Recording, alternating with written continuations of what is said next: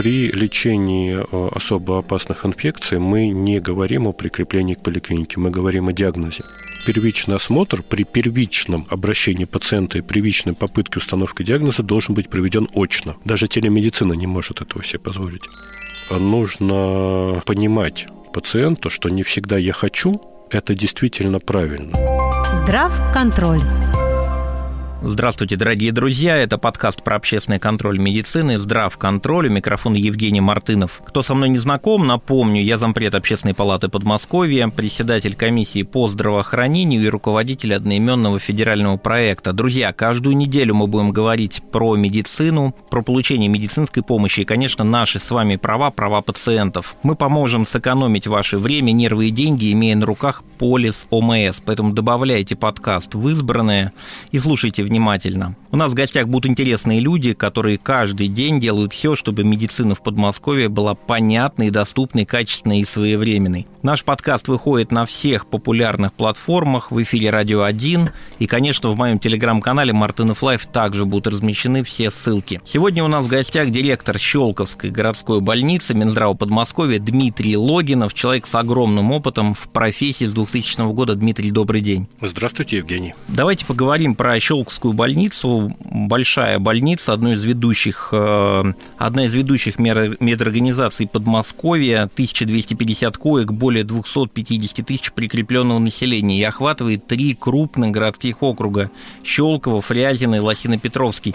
А что отличает, Дмитрий, объединенную Щелковскую больницу от других? Какие сильные стороны, какие основные профили в ней представлены? Первое, как вы уже и сказали, это объем коечного фонда и количество населения, прикрепленного э, для оказания медпомощи помощи к нашей организации. Да, это 1250 коек, это 250 тысяч населения трех городских округов – Щелково, Лосино-Петровский и Фрязино. А, сильные стороны больницы, конечно же, это наш коллектив, наши работники, которые заинтересованы в оказании помощи, в качественном оказании помощи пациентов. Работая в единой команде по всем нашим шести территориально разбросанным филиалам. Основные профили, которые в нашей больнице представлены, это коечный фонд по хирургическим специальностям, такие как э, хирургия, урология, травматология. Это терапевтические специальности, э, самотерапия, неврология, э, пульмонология. Ну, одной из самых сильных сторон, конечно, у нас больница – это травматология.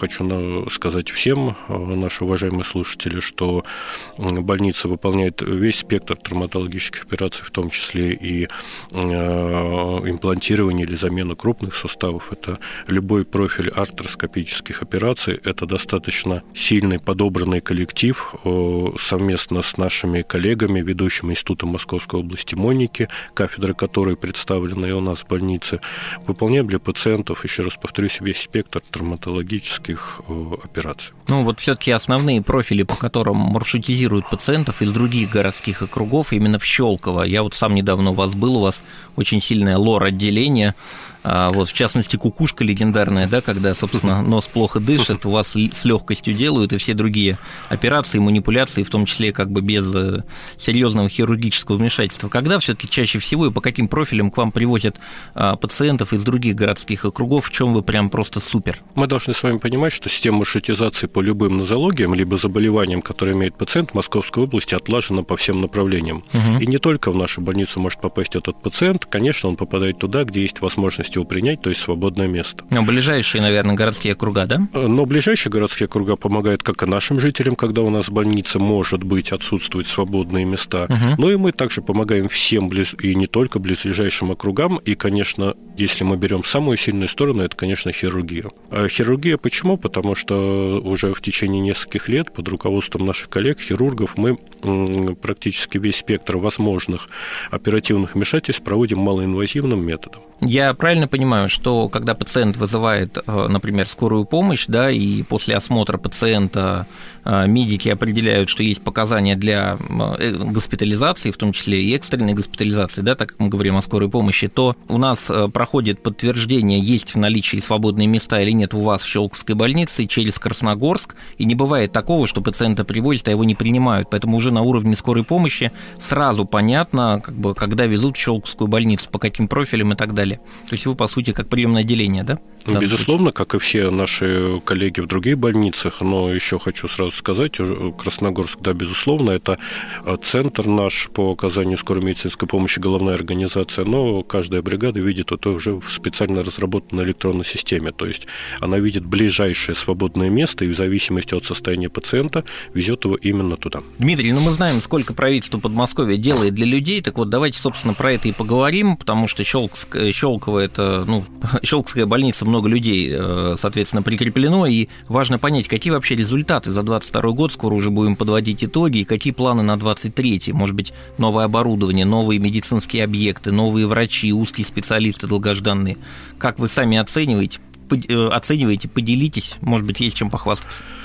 22 год был непростым, и все мы это знаем, но если берем какие-то моменты, которые с моей стороны я бы выделил э, для нас, для Щелковской больницы. Первое, конечно, это открытие на нашей базе отделения э, первичного сосудистого отделения, это помощь угу. нашим пациентам при нарушениях мозгового кровообращения.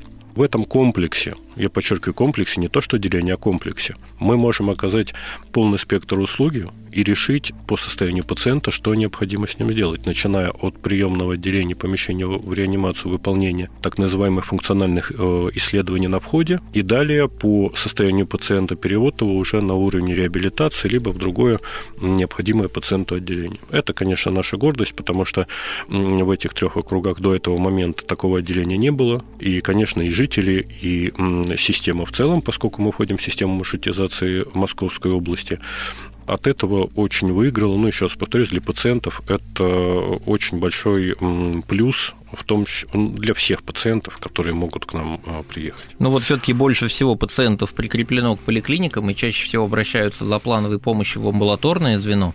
А, и у вас есть одна из поликлиник, которая открыта по новым стандартам, новой модели поликлиники. А в чем она отличается от современных поликлиник? Ну, имеется в виду тех, которые мы имеем по наследству и куда мы ходим. Вот Какие подходы? В апреле этого года мы действительно открыли после капитального ремонта поликлинику в поселке Свердловске, которая уже сделана по стандартам нашей поликлиники. Это стандарт поликлиники в Московской области, который реализуется уже во многих учреждениях, но первым учреждением была Свердловская поликлиника, предусматривает прежде всего пациентоориентированность и удобство. А что это по-русски? Что это а, означает? А, по-русски это удобная навигация. Угу. Это расположение кабинетов, а, востребованность пациентами, которые в первую очередь такие, как кабинет неотложной помощи, хирургии, исследования рентгенографические, либо функциональные, забор крови расположены на первом этаже здания. Кабинет неотложной помощи? Безусловно, кабинет неотложной угу. помощи. Это, опять же, расположение для удобства пациентов, и для удобства наших э, маломобильных граждан. Следующее, конечно, это э, оформление, еще раз, оформление интерьера, это навигация, это удобство ориентирования пациента внутри. Открытая регистратура. Э, это открытая регистратура, это администраторы на входе, но мало того, конечно, для пациента это все красиво и удобно, когда он приходит, но помимо этого еще есть очень много работы с нашими коллегами-врачами для их удобства, и практически полностью безбумажная технология внедрена в этой поликлинике, то есть э, никаких бланков, там, направления анализов и так далее, которые мы привыкли видеть во многих, конечно, там уже нет, все в электронном виде. Все удобнее, быстрее. Все удобнее, быстрее, да, и регистрируется, попадает в личный кабинет пациента, и пациент может это видеть, и организация процессов внутри, что э, одно из важных, э, организация процессов внутри у наших коллег, врачей и персонала. Но это экономит ну, время, да? Экономит время, это система 5С, широко известная, которая предполагает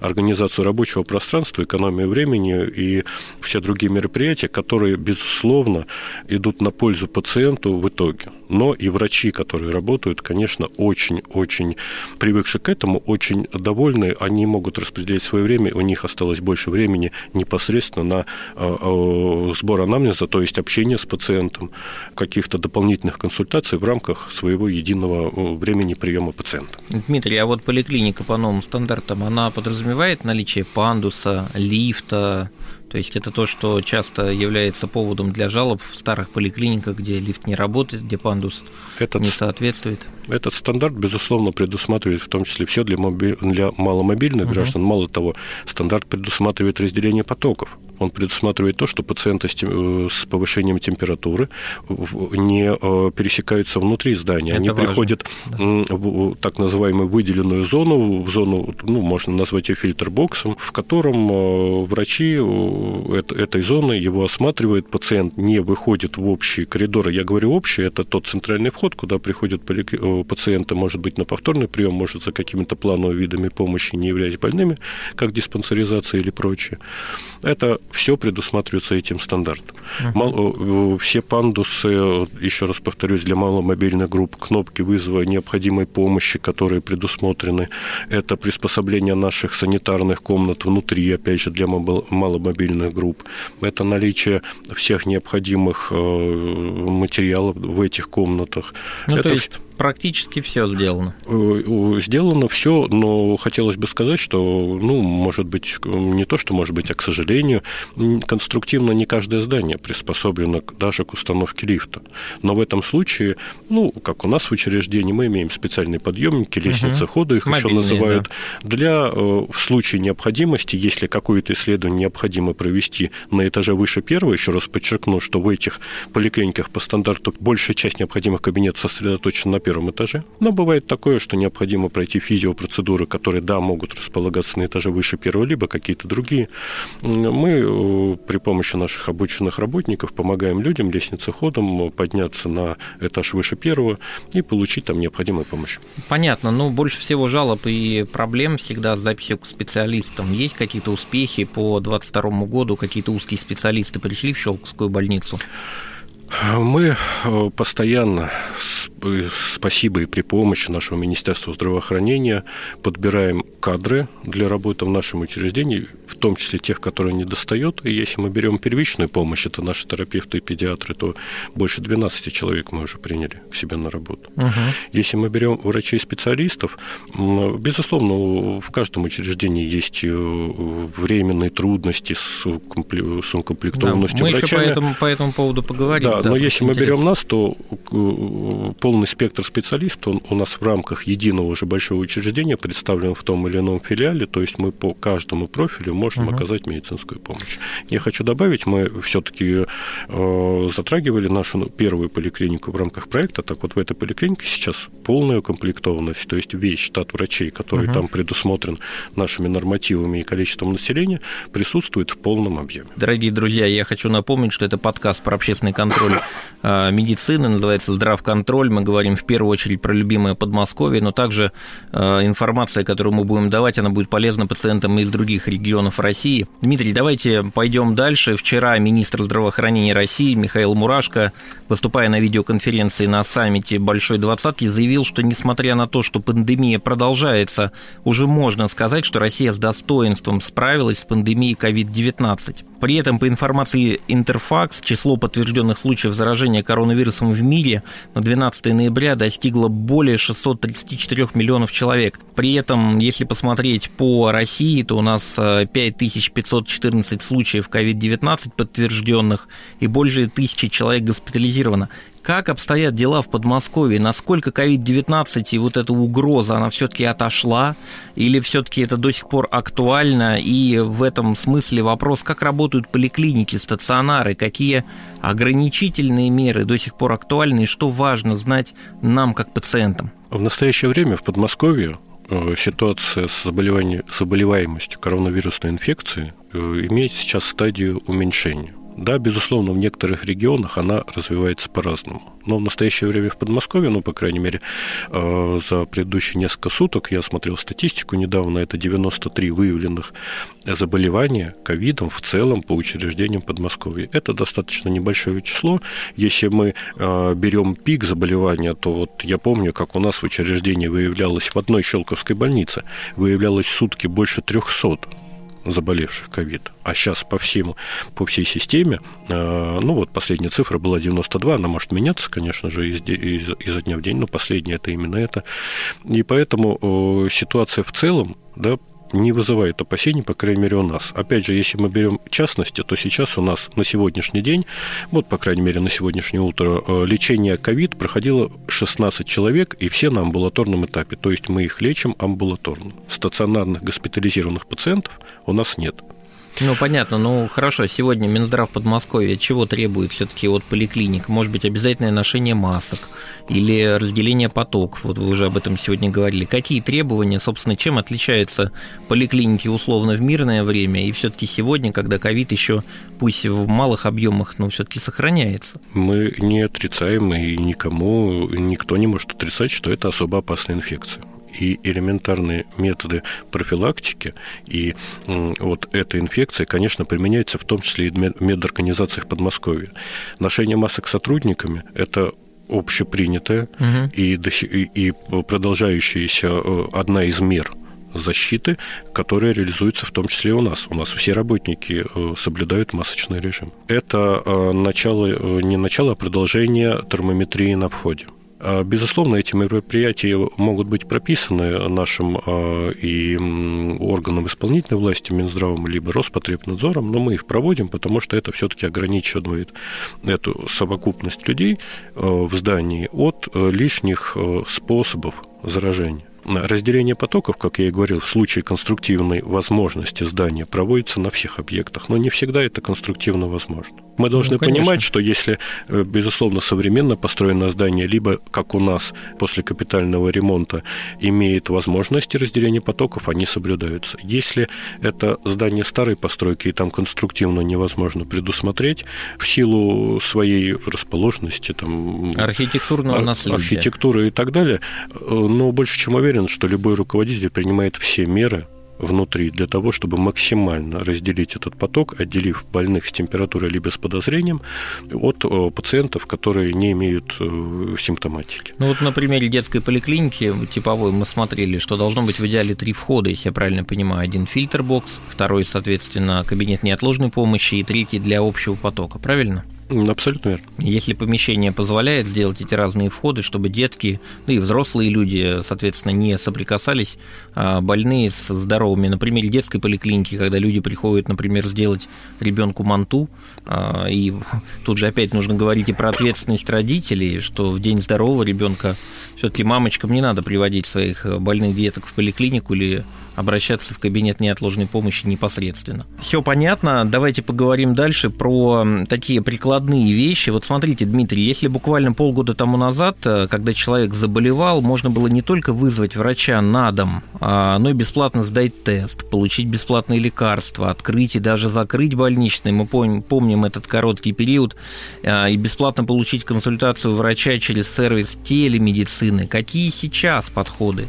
Вот э, это важно, это такая прикладная информация, очень полезная, которая позволяет сэкономить время. Подходы к э, профилактике, лечению особо опасной инфекции не могут меняться они э, закреплены у нас действующими нормативными документами. Если мы берем COVID-19, это временными методическими рекомендациями, периодически обновляющимися в рамках ну, развития э, технологий лечения, методов лечения. Если мы берем настоящее время, первое, э, все пациенты, пришедшие первично на прием в поликлинику, либо попавшие в стационар первично, проходят сплошное тестирование экспресс-тестирование на наличие на COVID-19. Угу. Если мы понимаем, что у пациента да, большая вероятность по данным экспресс-теста э, этого заболевания, если это пациент стационарный, мы его сразу же переводим в спецучреждение, которое занимается лечением этих пациентов. А если этот пациент в поликлинике, то он, конечно, если это возможно технологически, опять же говорю, идет по маршруту температурящих больных и получает помощь в отдельном крыле. Какую помощь? помощь сейчас. А первое – это, конечно же, выдача на амбулаторном этапе всех лекарств для лечения ковид бесплатно. То бесплатно. есть пациент угу. в момент обращения их получает на руки Давайте сразу разберемся. Тут важно, человек прикреплен в поликлинике, или, например, он вызвал врача, потому что плохо себя почувствовал, высокая температура, все, вся симптоматика на дому, но при этом он а, не прикреплен к этой поликлинике. Дадут ему лекарства или нет? При лечении а, особо опасных инфекций мы не говорим о прикреплении к поликлинике, мы говорим о диагнозе и поэтому мы не смотрим наличие даже полиса прикрепления. Это идет как неотложная помощь, и выдача лекарств в том числе осуществляется по факту заболевания. Мы не смотрим, что отношение пациента к каким-то ну, вот этим, ну, в данном случае формальностям, если мы говорим особо опасную инфекцию. Угу. Вот по наличию полиса может быть, по наличию каких-то других документов, мы ему первое оказываем медицинскую помощь. Дальше, если она переходит в плановый порядок, это уже будет другой разговор по наличию необходимых документов, прикрепления и так дальше. Но если это ковид впервые выявленный, не смотрим, оказываем медицинскую помощь пациенту. Это у нас, я сразу же скажу, пациентоориентированность, та модель, к которой мы стремимся. Друзья, давайте я вам напомню о том, что у нас по временным методическим рекомендациям все-таки есть разные схемы а, лечения, да, назначения терапии, но именно лечащий врач определяет, какая схема лечения подходит. Здесь не надо заниматься самим самолечением, читать э, в интернете, какие препараты лучше принимать. Именно доктор после осмотра пациента подскажет, э, даст соответствующее назначение. Как раз, как сказал Дмитрий, а, эти лекарственные препараты, если у вас э, выявлен, диагностирован ковид, COVID-19, соответственно, вам их дадут бесплатно, независимо от того, прикреплены вы к поликлинике или не прикреплены. Я правильно понял, да? Да, абсолютно верно. Еще, Дмитрий, вы сказали очень важную вещь, то, что именно в приемном отделении стационара вы сами тестируете пациента, делаете это путем экспресс-тестирования или, может быть, путем э, ПЦР.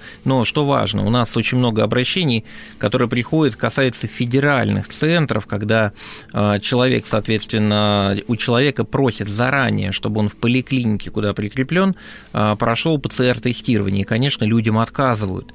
И мы знаем, насколько я помню, у нас давно давно были внесены изменения еще в конце 2020 года, что не имеют права требовать а, от пациента в приемном отделении а, тест заранее сданный в поликлинике, потому что это ограничивает получение медпомощи, это по сути барьер, и человек не должен платно это сдавать. Я прав? Вы абсолютно правы. Мало того, э, всем по крайней мере, мы получили, я надеюсь, что все руководители учреждений получили письмо Министерства здравоохранения Российской Федерации. Разъяснение, да? Разъяснение о порядке проведения, э, в том числе экспресс-тестирований и э, пациентам, проходящим э, обследование для плановой госпитализации, находящимся в учреждениях по плановой госпитализации и так дальше. И там абсолютно четко о том, что учреждение входящее, то есть куда пациент поступил, обеспечивает тестирование любыми методами для определения наличия или отсутствия вот этого нашего вируса, коронавируса в крови. Э, другими словами, э, ну, вы поймите, что даже если логически мы будем рассуждать и будем требовать пациента, я условно сейчас говорю, хотя это неправильно, угу. и требовать этого нельзя, но если мы будем требовать с пациента трехдневной давности даже ПЦР-тестирования, при входе в больницу мы все равно, по крайней мере, у нас уж точно мы будем его тестировать, потому что даже за час статус пациента может измениться на инфицированного. А, по-моему, 48 часов, да, норматив на по ПЦРу? А, по ПЦРу, да, я говорю не про то, я говорю, опять же, про какую-то логику. Угу. И логика здесь в том, чтобы ограничить контакт коллектива больницы, пациента в больнице Конечно. с инфицированным человеком. Мы Конечно. это можем проверить у себя на входе при помощи экспресс-тестирования и дальше уже по маршрутизации, если, конечно, мы выявили, как я выше уже и сказал, если выявили, рекомендовать пациенту пройти э, помощь в той организации, которая сейчас в данном случае занимается лечением пациентов стационара с COVID-19. Да, ну и тем пациентам, которые, соответственно, из других регионов, э, где нет системы медицинских чатов, у нас продолжают работать наши страховые компании, которые выдают нам полис ЛМС. И, соответственно, если вы сталкиваетесь вот с подобными ситуациями, когда вы, по сути, видите барьер для получения медицинской помощи, обращайтесь в свою страховую компанию. Я всегда советую делать это письменно. 326 федеральный закон нам в помощь. Друзья, ну, вы с нами на подкасте про общественный контроль медицины. Мы говорим про права пациентов, отвечаем, стараемся помочь помочь. Собственно, работаем единым фронтом. Дмитрий, давайте дальше поговорим про проблему, которая в топе статистики по обращениям в системе медчатов у нас в проекте «Здравконтроль». На первом месте это вопросы и проблемы записи к врачу, к врачам первичного звена, педиатр, терапевт, к врачам узкого профиля.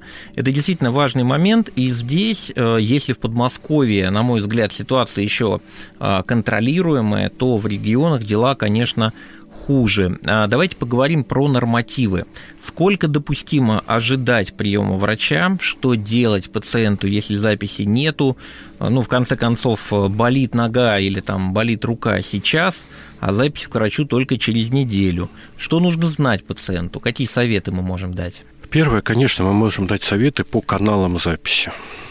А, можно же записаться по-разному. Можно прийти в поликлинику и попросить записи, либо в терминале на входе записаться. Информат. Но при помощи информатов, администратора и так дальше. Но, конечно, хотелось бы, чтобы наши пациенты использовали те удаленные каналы записи, которые сейчас есть. Это, безусловно, портал государственных услуг, это, безусловно, единый центр или колл-центр 122, который я знаю практически во всех регионах, да, уже по стране. А, внедрен в том числе и в Московской области.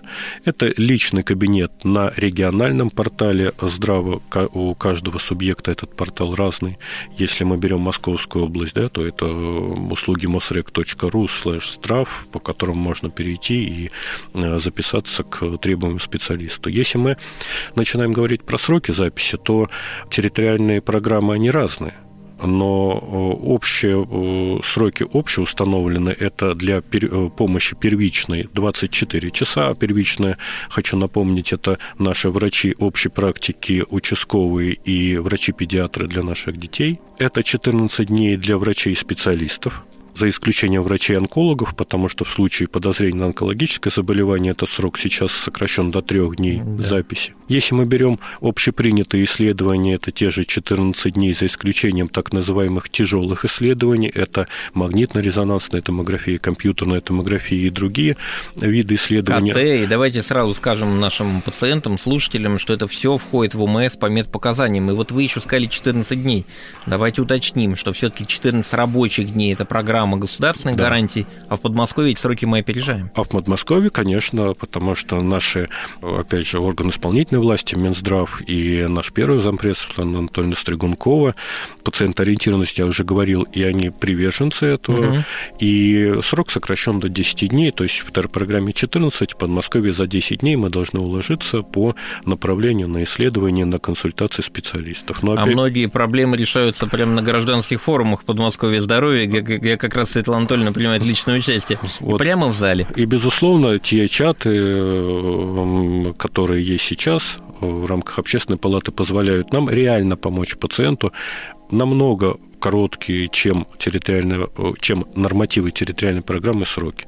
Пациенты это видят, я вам сразу говорю, по отзывам в тех же чатах, по обратной связи к, ко мне как руководителю и к нашим коллегам.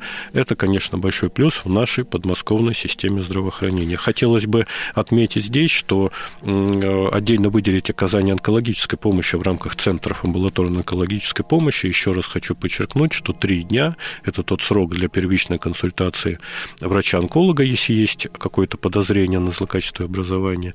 И дальше также сроки сокращены по инструментальным исследованиям в рамках уже а, онкопоиска или диагностики этих заболеваний. Они тоже составляют от 3 до 5 дней. Дмитрий, давайте поговорим дальше на очень важную тему. Мы часто слышим и видим, что врачей не хватает, врачи перегружены, у нас проводятся различные тренинги на тему психологической поддержки медицинских работников. Как вы, как вы думаете, какие сегодня есть актуальные проблемы на современном этапе, которые являются причиной вот этих проблем, нехватки кадров, вот э, тем, что врачи часто уходят вообще из отрасли. С чем это может быть связано? Разделил бы, э, Евгений, ваш вопрос на, наверное, две составляющие. Первая – нехватка кадров. Угу. Мы вместе понимаем, что, э, к сожалению, часть наших, казалось бы, и хотелось бы будущих коллег-выпускников вузов выбирает для себя не врачебные специальности, но это, наверное, психологические либо индивидуальные особенности каждого, и в процессе обучения понял, что не его.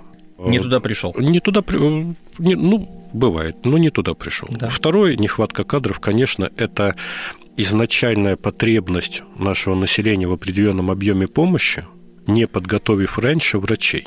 Угу. Другими словами, количество подготовленных специалистов, даже с учетом тех, кто не пошел потом в профессию, их, к сожалению, а, меньше, чем потребность опять же, нельзя сказать, что этого не видно. И если мы берем, опять же, как пример нашу больницу, да, мы, ну как сами готовим, мы при помощи системы целевых направлений – готовим для себя тех наших коллег по специализациям, которые нам не хватает.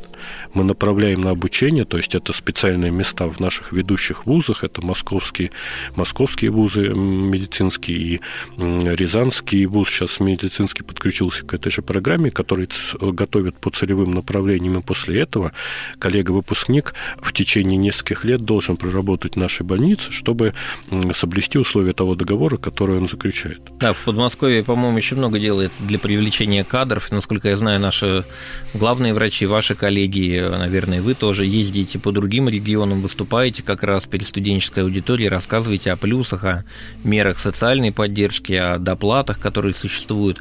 Но, тем не менее, все-таки нехватка кадров есть. Наверное, это и вопросы целевого набора, и вопросы, а, может быть, еще более высоких зарплат, там, престижа профессии. А как вы думаете, Дмитрий, вот сегодня, когда мы постепенно переходим от э, патерналистской модели здравоохранения, то есть когда для нас врач это был человек, не просто человек с большой буквы, но человек, с которым мы, по сути, спорить-то не могли. То есть мы полностью ему доверялись, и мы это еще помним э, в Советском Союзе. А сегодня все-таки модель здравоохранения становится более партнерской, когда пациент уже может как-то засомневаться в чем-то, да, в каком-то диалоге э, находится. Но очень часто мы видим, что этот диалог, эта коммуникация, она не всегда обоюдоуважительная. Да? Вот пациент, на ваш взгляд, э, виноват в чем-то, в том, что врачей не хватает, медработники покидают отрасль, как-то выгорают профессионально, или все-таки причины в другом?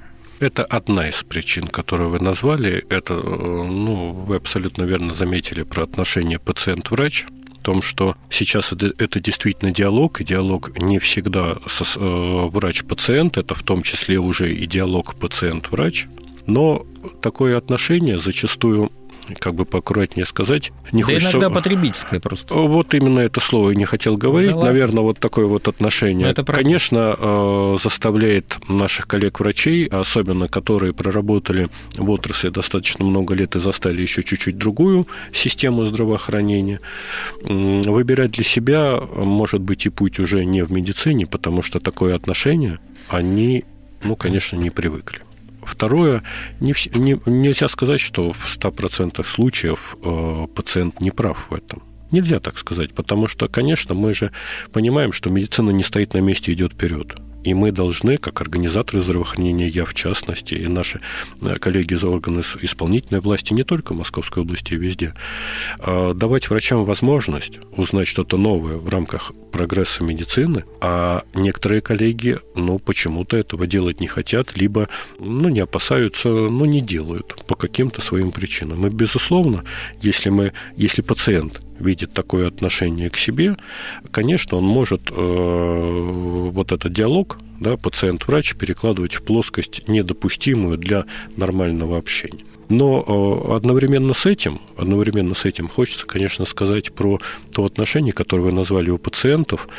Э, не всегда в этом случае нужно понимать пациенту, что не всегда я хочу, это действительно правильно. И не всегда те мнения, которые пациенты зачастую черпают из наших открытых источников, и у нас сейчас огромное информационное поле, в том числе и в медицине, не всегда эти мнения там правильные, и все-таки э, человек-профессионал, имея врачебное образование, а я хочу напомнить, это 6 лет, э, ну, так скажем, основного образования и от двух и более лет специализации, все-таки принцип «не навреди» у нас еще всеми нашими коллегами не то что приветствуется, а реализуется. Конечно, и в этом плане наши пациенты, не, так скажем, бывает такое, что чуть-чуть перегибают, я уже буду там своими простыми словами говорить. И та нехватка – это небольшое количество, но в том числе и является причиной в том числе. Ну, на самом деле для пациентов сегодня делается очень много. Действительно, вот мы говорим, пациент-ориентированная модель, действительно, по возможности и строятся и поликлиники, открываются новые объекты, меняется аналоговое цифровое оборудование. И самое главное, огромное-огромное количество, вы об этом сказали, огромное количество сервисов обратной связи, когда пациент может написать о своей проблеме, там, о той сложности, с которой он столкнулся, и ему разъяснят, соответственно, обратиться к заведующей, обратиться в страховую компанию.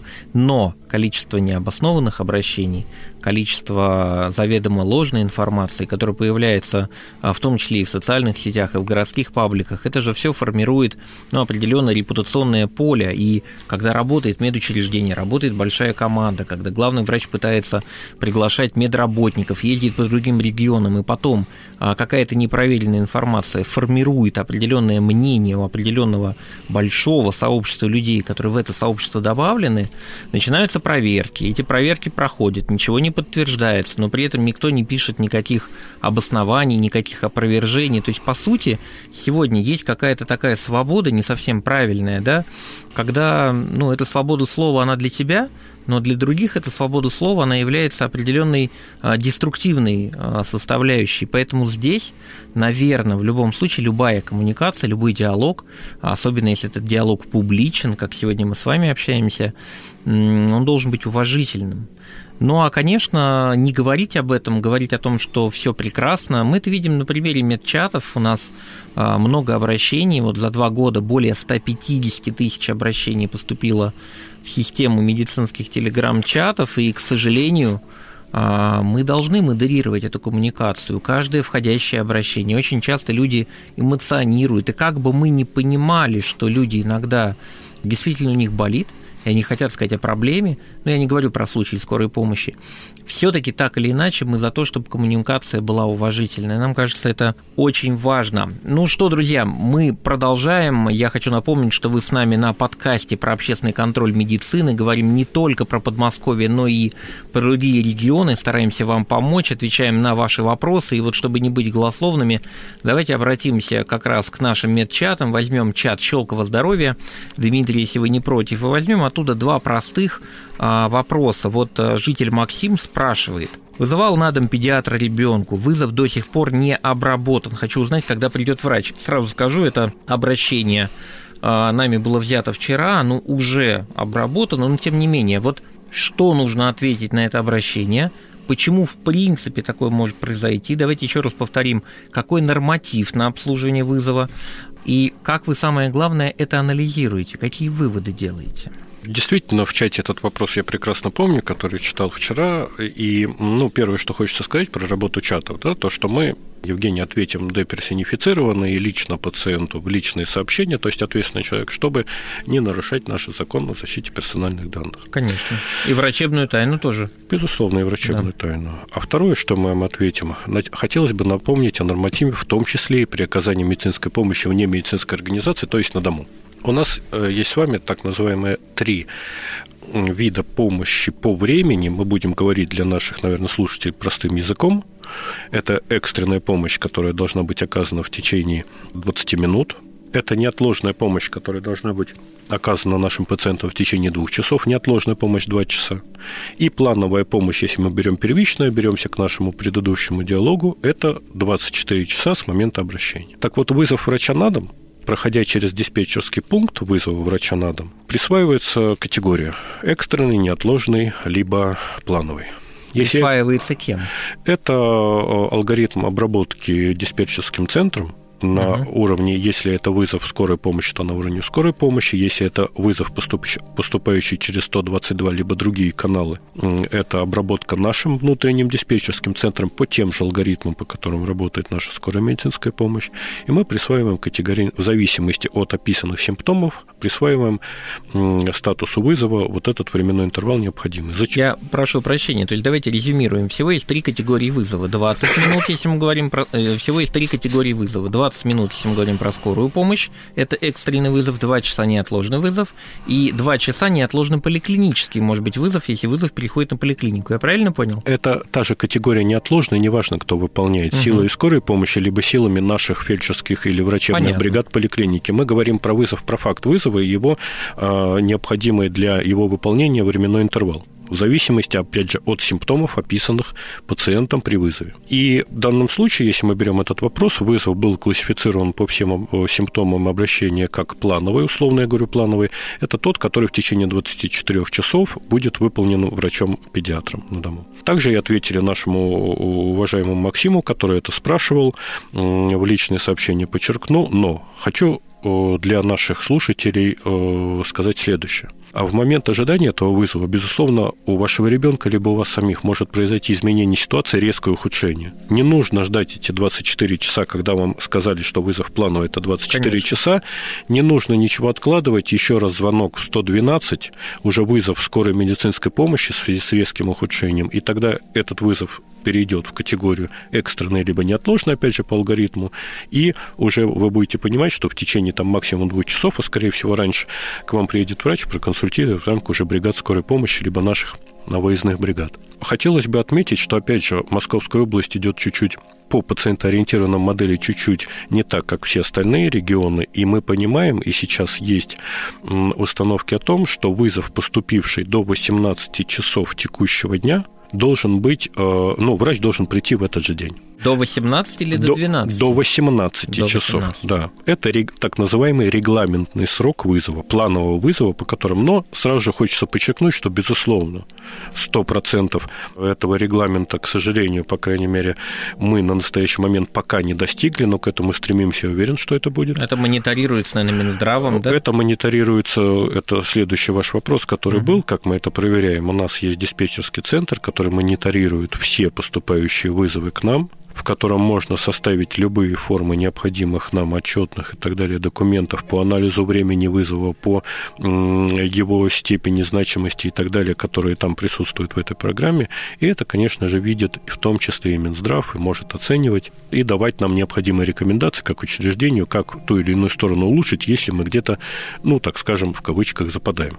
А, Дмитрий, можно вот уточнить? Смотрите, получается, все-таки, но тем не менее, это обращение поступило в чат. То есть все-таки сложность э, вызова врача, она была плановая до того, как человек, э, соответственно, должен был обратиться в медчат, потому что столкнулся с проблемой. У меня вопрос. Вот э, Соответственно, запись к педиатру, когда человек хочет записаться к педиатру, прийти в поликлинику, он может записаться только к своему участковому педиатру или к любому, который работает вот в рамках поликлиники? Начиная наш разговор, Э, Евгений и, наверное, слушатели, если захотят, могут обратиться к началу этого разговора. Мы говорили о размере нашего учреждения и почему. Так вот, одна из причин э, этого учреждения то, что человек может записаться к любому доступному в рамках учреждения врачу, в том числе и педиатру. Бывает такое, что на территории обслуживания, где живет и в шаговой доступности есть детская поликлиника, временные проблемы с доступностью. Мы же не скрываем, что такое бывает, и скрывать это бессмысленно. Не часто, но бывает. Приедет другой врач? Э, можно записаться к любому доступному педиатру. А приедет э, на вызов, может быть, и бригада фельдшерской неотложной помощи, которая на несколько поликлиник закреплена и работает по пациенту. Но еще раз повторюсь, теми механизмами, которые э, проводит Министерство здравоохранения и учреждения, мы повышаем или улучшаем доступность, чтобы она была меньше по времени путем использования всего ресурса учреждений. Я под ресурсом, конечно, э, имею в виду наших врачей и коллег, которые работают. Ну, то есть, резюмируя, мы понимаем, что если в составе Щелковской областной больницы, если в составе Щелковской городской больницы много поликлиник, есть э, проблема в конкретной поликлинике, например, с э, лор-врачом, то, соответственно, так как это доктор, которому доступна самозапись, сейчас мы об этом коротко поговорим, а, то пациент может записаться из другого, соответственно, микрорайона, и его примут, ему не откажут, я правильно понимаю? Абсолютно верно. В рамках одного юрлица. Э, мало того, что если мы обращаемся к э, терминалам самозаписи в поликлинике, и коллеги-администраторы помогают, то там есть техническая возможность записаться даже в учреждение соседнего муниципалитета, если, ну уж совсем, да, в этом учреждении, я не обязательно беру нашу больницу, в любом, как пример, э, можно записаться технически это сделать, то есть дать возможность пациенту получить эту медицинскую помощь в установленные сроки. Да, ее место изменится, место оказания, но он эту медицинскую помощь обязательно получит в те сроки, в которые нашими э, улучшенными, еще раз повторюсь, по сравнению с федеральными стандартами сроками, да, мы должны оказать. Дмитрий, вот часто приходят опять же вопросы, почему, например, к эндокринологу в Подмосковье или к кардиологу нельзя записаться самостоятельно. Вообще, насколько я знаю, а, нет какого-то федерального документа, который бы в каждом регионе устанавливал единые правила, какому специалисту, э, какому специалисту, соответственно, должна быть самозапись. А с чем это связано? Почему в каждом регионе своя история? Почему, например, к эндокринологу пациенту диспансерного учета можно записаться самостоятельно, вот, а обычному пациенту нельзя? Чем это объясняется? По моему мнению, первое это э, объясняется наличием врачей-специалистов и возможностью организации доступности этих специалистов для того объема населения, который проживает на той или иной территории. Второе, что самое главное здесь, конечно же, это необходимость консультации врачом-эндокринологом, ну, если мы сейчас берем пример врача-эндокринолога, пациента именно этим врачом. Почему? А, в Московской области сделаны определенные специальности, такие как врач-хирург, врач-офтальмолог, врач-оториноларинголог, а, врач-акушер-гинеколог, либо врач-стоматолог, да, к которым можно записаться через портал. А врач-невролог и врач-эндокринолог или врач-проктолог или а, нефролог или нефролог или доступен для записи только по системе врач-врач, либо когда пациент уже находится у этого врача на диспансерном учете. Да потому что зачастую вот это вот первое звено, врач-терапевт, он может снять проблему пациента в большинстве случаев обращения, даже если пациент думает, что у него заболевание а, того или иного профиля, ну, неврологического, эндокринологического и так далее. Первое. Второе – это, конечно же, ресурс. У врача-эндокринолога наблюдаются пациенты уже с установленным диагнозом, так называемые пациенты диспансерного учета, которым кратность приема именно этих пациентов должна быть много больше, чем у пациента, проходящего там диспансерный осмотр раз в год или чаще, в зависимости, какие это осмотры. Поэтому, конечно, тот ресурс, ограниченный врачей-специалистов, да, э, тем самым э, регулируется.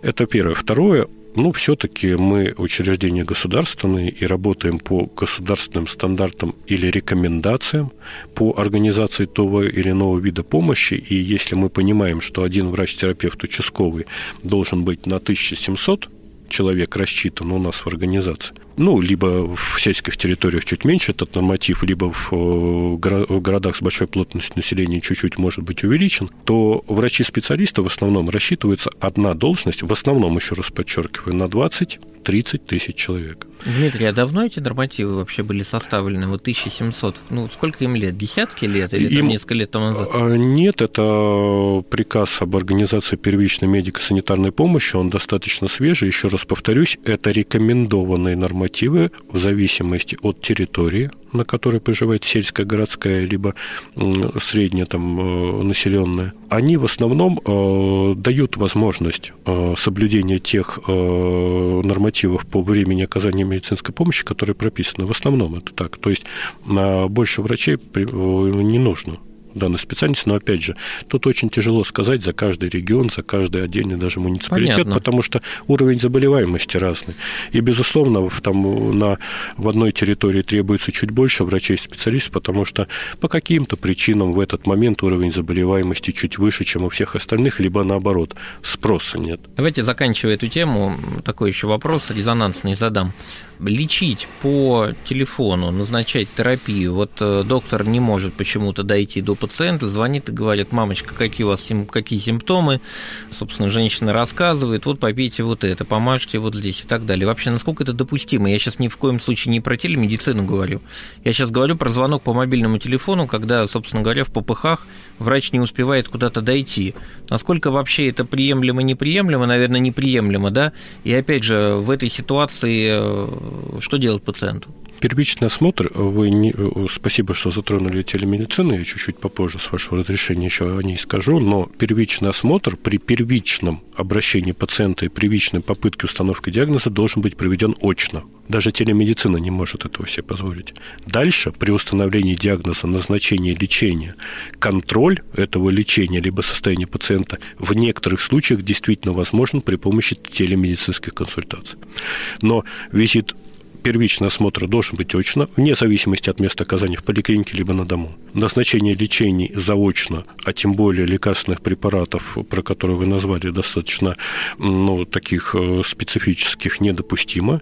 В случае, если так происходит, безусловно, я бы рекомендовал пациенту, если есть чат, обратиться в этот чат в течение там, двух или чуть больше времени. Ответственный специалист ответит на все эти вопросы и решит, переадресует это решение, по крайней мере, людям, которые свяжутся с Лучше пациентом двух, решать. двух часов, Дмитрий. Лучше двух, но мы, опять же, мы же живем в реалиях, понимаем, что, да, к сожалению, может быть чуть подольше, а может быть и много раньше. Тоже Среднее часто время- происходит. Среднее время на ответ в чатах Подмосковья 37 минут. Поэтому нам есть чем похвастаться. а может быть много раньше, как вы сказали, с ним свяжутся и все объяснят, но э, есть еще механизм. Это руководитель нашими подразделениями, заведующий отделением. И если вы в поликлинике такое происходит, но я подозреваю, что только при вызове на дом такое может происходить, да, это обратиться на горячую линию руководителя. Ну, в данном случае, ну, если мы берем Подмосковье, у нас есть у каждого из руководителей, в том числе у меня, прямые горячие линии, на которые Да. пациент попадает напрямую, задает свой вопрос, и опять же в течение кратчайшего времени этот вопрос решается. И для оперативности, конечно,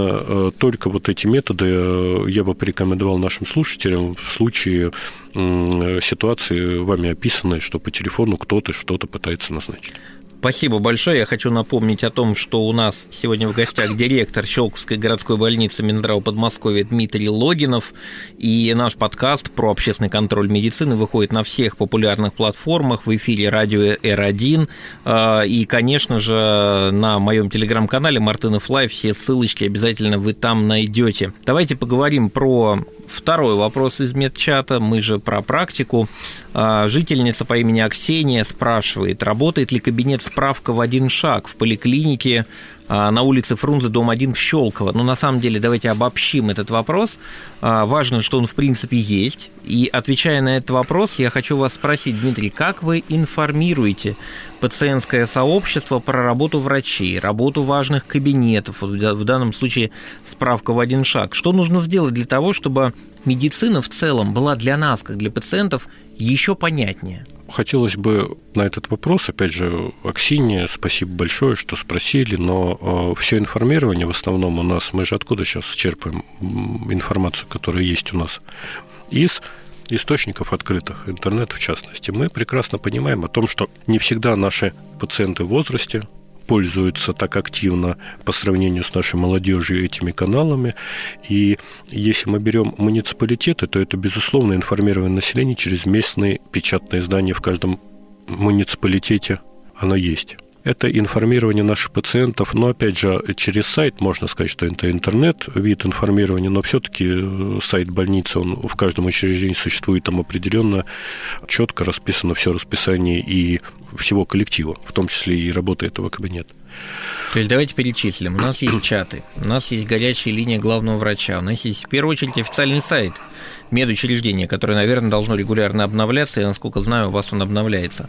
Помимо этого есть интерактивные доски, стенды, плазмы, как угодно, при входе в поликлинику, где тоже выводится а, расписание работы врачей. Но да? есть еще, извините, что, может быть, дополню, есть еще и те, которые раньше были, расписание врачей. Я условно говорю в бумажном виде, это стенд с наименованием. Мы понимаем, что людям в возрасте, еще раз повторюсь, не всегда удобно пользоваться какими-то электронными э, способами донесения информации, поэтому мы во всех учреждениях Мгм. у себя ставили информирование по всему работе кабинета в режиме, ну, так называемой стационарной либо статичной информации в виде расписания на стенде. Дмитрий, спасибо большое. Я думаю, что это очень полезно. Вообще, мне кажется, что медицина, она просто пронизывает всю нашу жизнь, не потому что мы часто болеем, а потому что, в принципе, у нас много поликлиник, у нас очень много делается для этого, продаются лекарства повсюду. Ну, то есть, так или иначе, мы с этим сталкиваемся. Поэтому мы все пациенты, и поэтому чем больше мы будем говорить, разъяснять, прояснять, объяснять, тем, наверное, она и станет когда-то для нас понятнее, доступнее и так далее. И полис УМС должен быть тем как раз э, входным билетом да, в мир э, отсутствия проблем, да, каких-то барьеров при получении медицинской помощи. Дмитрий, хочется сказать вам большое спасибо за вашу позицию, за вашу открытую позицию, за то, что сегодня мы ответили на большое количество вопросов, а каждый день вы отвечаете на них, общаясь с пациентами. Ну а вам, дорогие друзья, хочется пожелать крепкого здоровья. Дмитрий, вам тоже. Не кашляйте, не болейте, выздоравливайте. Спасибо большое, что были с нами. С вами был Евгений Мартынов. И спасибо большое, что вы нас слушали. Всего вам самого доброго. Спасибо.